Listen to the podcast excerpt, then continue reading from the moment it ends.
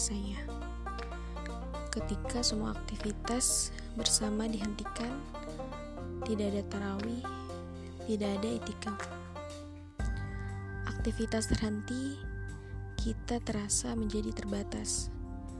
Tapi nyatanya, kita tak pernah terbatas. Akan ada banyak hal yang bisa kita maksimalkan di Ramadan ini. Mari kita syukuri bahwa kita mungkin masih sempat merasakan Ramadan kembali di tahun ini. Mari buat yang terbatas ini menjadi nilai tanpa batas.